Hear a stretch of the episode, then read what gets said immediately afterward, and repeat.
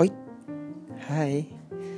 Ya, kalian sekarang lagi ada di pikiran seorang Lilo, which is my thoughts.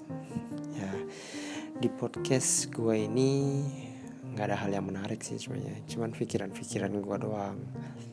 Kalau kalian ngerasa kayak apaan sih ini orang nggak penting banget, ya udah kalian skip cari podcast yang lain. Cuman kalau kalian ngerasa kayak pengen kenalan ataupun lebih kepada gue pengen tahu sih pikiran orang lain tuh gimana sih?